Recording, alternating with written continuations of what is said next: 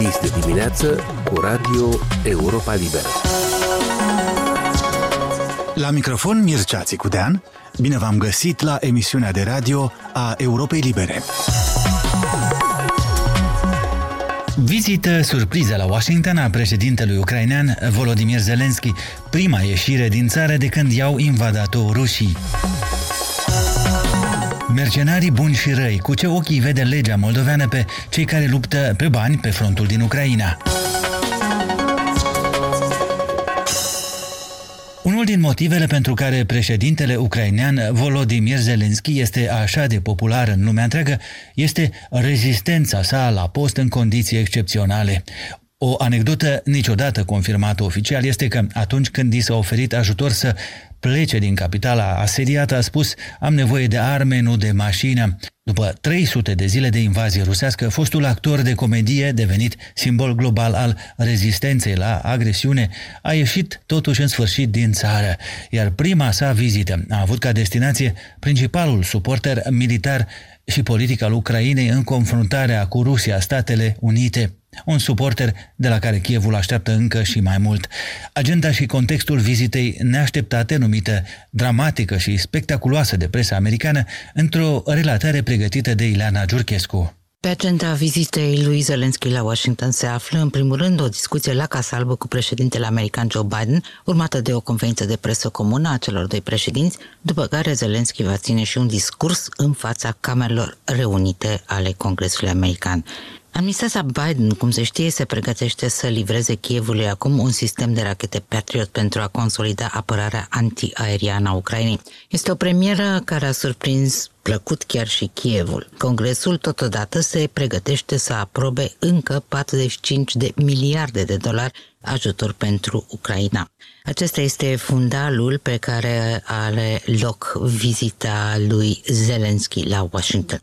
Se știe însă că cel puțin aripa conservatoare a Partidului Republican, formată în cea mai mare parte din susținătorii fostului președinte Donald Trump, că această aripă privește cu mult scepticism sprijinul financiar aproape nelimitat acordat Ucrainei în cele 10 luni de război cu Rusia. Asta pe fundalul unei inflații ridicate și a scumpirii simțitoare a vieții în America. Din ianuarie, republicanii preiau conducerea Camerei Reprezentanților, care este camera ce aprobă, între altele, bugetul federal. Așa că s-ar putea ca pachetul de 45 de miliarde de dolari să fie ultimul ajutor american pentru ceva vreme. Este de așteptat ca Volodymyr Zelensky să ceară din nou arme mai puternice și mai sofisticate. Dar, până acum, Statele Unite au ezitat să livreze mai ales orice fel de tip de armă cu rază lungă de acțiune care ar putea fi uh, folosit de ucrainieni pentru a lovi ținte în interiorul Rusiei. Politico, publicația americană, relatează că delegația ucrainiană ar putea cere din nou însă sisteme de rachete cu rază lungă de acțiune, așa numite sisteme de rachete militare tactice și drone de tipul Grey Eagle și Reaper persoane familiare cu discuțiile care au precedat vizita lui Zelensky la Washington au declarat, sub acoperirea anonimatului, că administrația Biden va refuza în continuare să livreze astfel de arme. Argumentul fiind că există riscul să-l provoace pe președintele Putin să folosească arme potențial și mai letale sau periculoase împotriva Ucrainei. Comandanții ucrainieni, pe de altă parte, se tem că fără astfel de arme cu rază lungă de acțiune ar putea pierde în aceste luni de iarnă toate avantajele obținute prin victoria de la Herson. Alexandru Danieluc, fost consilier pe probleme de securitate națională în Ucraina, este citat cu declarația Am ajuns la limită cu armele pe care ni le-au livrat deja Statele Unite. De acum încolo avem nevoie de arme cu rază lungă de acțiune. Daniel Luc este în continuare unul din consilierii conducerii armatei ucrainene. Administrația Biden va prezenta pe de altă parte un nou pachet de ajutor militar de 2 miliarde de dolari, de aproape 2 miliarde de dolari, care va include pentru prima dată bateriile de apărare aeriană Patriot și kituri de muniție care transformă bombele nedirijate ale avioanelor de luptă în muniții ghidate de mare precizie. De asemenea, pachetul include artilerie și alte muniții în valoare de 850 de milioane de dolari din stocurile existente ale armatei americane. A fost Ileana Giurchescu. De la începutul războiului din Ucraina, lansat de Rusia pe 24 februarie, presa a scris despre zeci de cetățeni moldoveni implicați în acțiuni militare pe frontul ucrainean. Numărul exact n-a putut fi confirmat niciodată, întrucât o parte dintre ei, dacă se deconspiră, riscă să ajungă la pușcărie pentru mercenariat. Lucrurile sunt destul de neclare și în privința legislației moldovene referitoare la acest fenomen. Legea spune că unii sunt infractori, alții însă nu. De ce e legal uh, să lupți de partea Ucrainei și ilegal împotriva ei? În ce cazuri se consideră totuși legal să lupți pentru Rusia? A căutat și a aflat răspunsuri Nicu Gușan. Moldovenii care luptă pe frontul ucrainean se împart în câteva grupuri distincte. În primul rând vorbim despre cetățenii moldoveni care luptă de partea Rusiei, fie după ce sunt recrutați în organizațiile militare, private sau cele separatiste din regiunile ocupate ale Ucrainei, fie după ce sunt înrolați în armata Federației Ruse. Pasibil de pedeapsă, potrivit legii, sunt mercenarii implicați în acțiuni militare sau alte acțiuni violente orientate spre violarea integrității teritoriale a unui stat, spune spune Ion Manole, directorul executiv al Asociației Promolex. Cei care participă de partea unor structuri private, da? cum ar fi, de exemplu, așa renumitele ceasnăie voienne campanie. Ăștia sunt mercenari care participă în cadrul unor formațiuni străine, dar care participă la dezordini, participă la atacuri asupra unui teritoriu terț și participă de asemenea la răsturnarea ordinii constituționale pe teritoriul altui stat. Atunci, codul nostru penal pedepsește această participare a mercenarilor din Republica Moldova la acest conflict.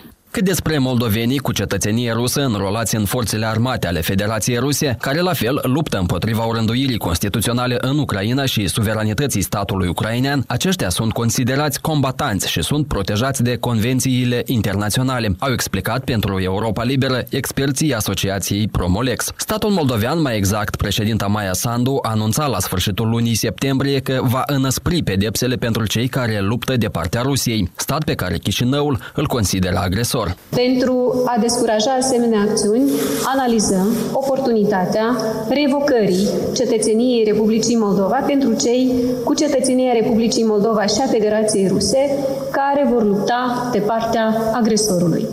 La fel, examinăm posibilitatea înăspririi pedepselor pentru cei care au doar cetățenia, cetățenia Republicii Moldova fără cetățenia Federației Ruse și se înrolează de partea agresorului.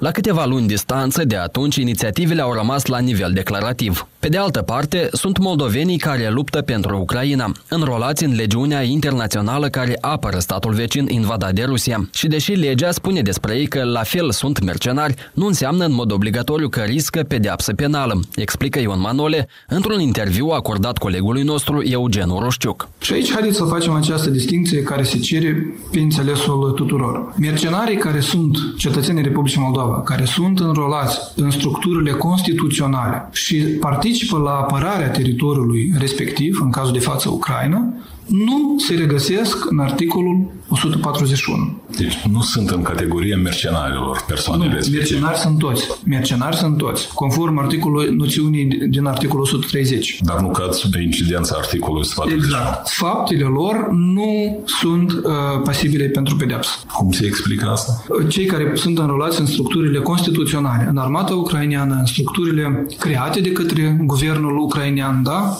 și care au scop de a apăra teritoriul ucrainean și de a apăra ordinea constituțională din această țară, aceștia nu pot fi calificați ca mercenari care încalcă Codul Penal al Republicii Moldova. Din 2014 până în prezent, în Republica Moldova au fost condamnați pentru mercenariat mai puțin de 20 de cetățeni, potrivit datelor Procuraturii pentru combaterea criminalității organizate și cauze speciale. Articolul 141 din Codul Penal, în baza căruia sunt condamnați mercenarii, prevede închisoare de la 5 la 15 ani, în funcție de gravitatea infracțiunilor comise. În realitate, potrivit hotărârilor judecătorești analizate de Europa Liberă, nu toți mercenarii ajung după gratii. O parte dintre ei sunt condamnați cu suspendare condiționată, ceea ce înseamnă că dacă nu vor comite alte infracțiuni pentru o anumită perioadă stabilită de instanță, aceștia nu vor mai executa pedeapsa cu închisoare pentru mercenariat. Au fost și cazuri când instanța a decis ca mercenarii să fie internați în instituții psihiatrice. Din Chișinău, Nicu Gușan pentru Radio Europa Liberă.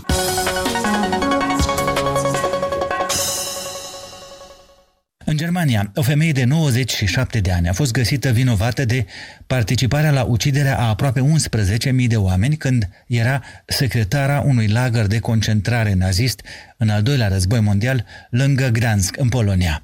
Mai multe într-o relatare primită de la Berlin de la corespondentul Europei Libere, William Totok. Pentru complicitate la crime în lagărul de concentrare Stutthof, Irmgard Furchner, în vârstă de 97 de ani, a fost condamnată la 2 ani de închisoare cu suspendare. Sentința a fost pronunțată marți de către tribunalul din Itzehoe.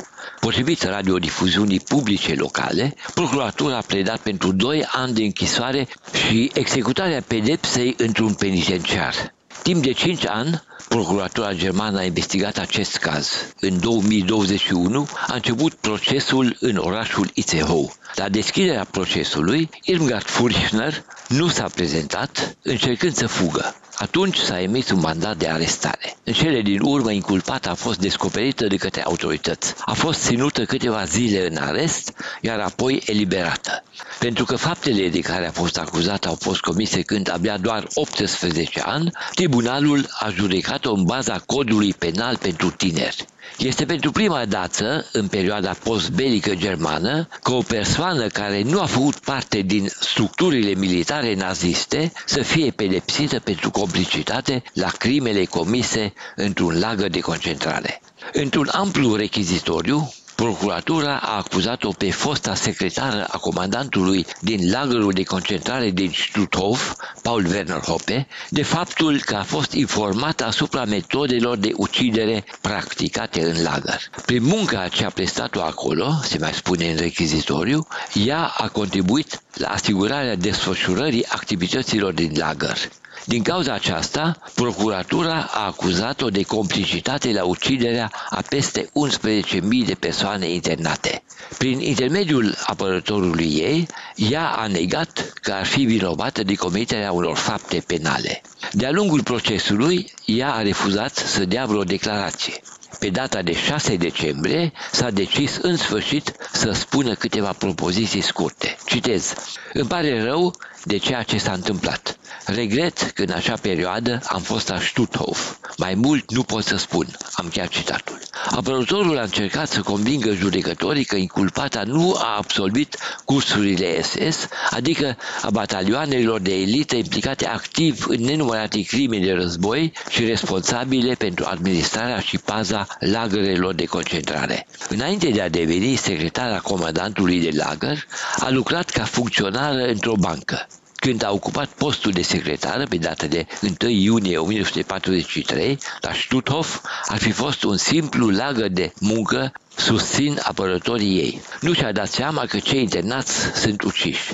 Irmgard Fulchner a lucrat la Stutthof până pe data de 1 aprilie 1945. În perioada activității ei, l-a cunoscut pe sergentul major, Oberscharführerul SS, Heinz Fruchner, căsătorindu-se cu el în 1954. Fruchner s-a numit inițial Furchtdam, ceea ce în germană înseamnă fricos. Și-a schimbat numele pentru că nu suna bine pentru un membru al SS-ului.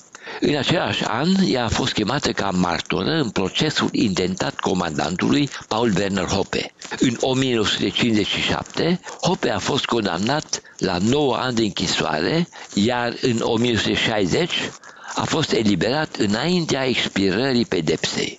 După eliberare, fostul comandant de lagăr a trăit retras până în 1974, anul morții sale. Nu se știe dacă a frecventat cercuri revizioniste sau negaționiste. De la Berlin pentru Radio Europa Liberă, William Totoc. Emisiunea noastră se încheie aici. Sunt Mircea Țicudean și vă invit să ne urmăriți în continuare nu doar la radio, ci și pe pagina noastră de net la moldova.europalibera.org și pe rețele. Aici e Radio Europa Libera.